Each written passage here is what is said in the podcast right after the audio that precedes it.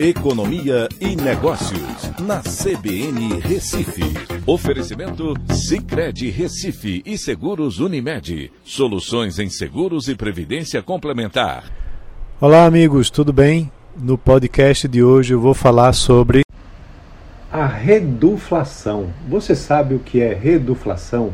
Pois é, como meio de evitar um reajuste grande no preço dos produtos, grandes indústrias estão reduzindo a quantidade nas embalagens e ou mudando a qualidade dos produtos.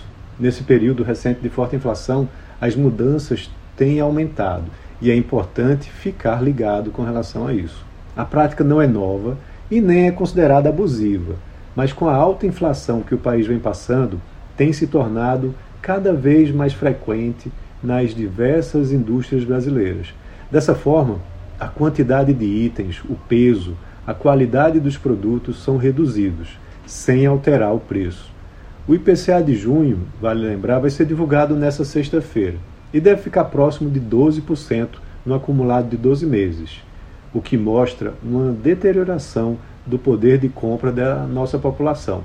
Segundo a ONU, mais de 71 milhões de pessoas foram empurradas à pobreza no mundo com a inflação recente.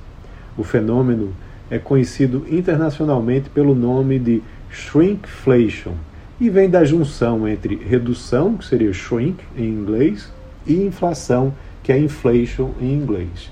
É uma prática das indústrias para manter o preço inalterado, pois com a inflação em alta, muitos consumidores deixam de escolher marcas com qualidade e visam o preço.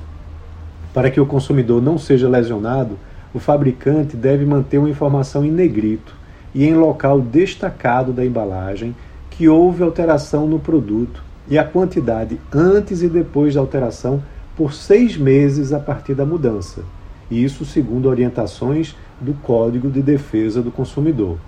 Segundo as indústrias, os novos modelos de famílias, com menos pessoas convivendo no mesmo ambiente, são uma razão para que isso tenha, venha acontecendo bem como a manutenção do poder de compra dos consumidores com a inflação que eu mencionei.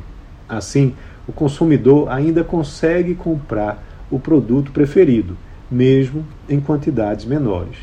Antes, essa prática era conhecida como maquiagem de produtos. Né? Agora está com um nome mais bonito né, de reduflação. E os consumidores desapercebidos e fiéis daquela marca realizavam a compra daquele produto sem perceber a diminuição. É ainda mais importante pesquisar bem antes de fazer as compras. Então é isso. Um abraço a todos e até a próxima.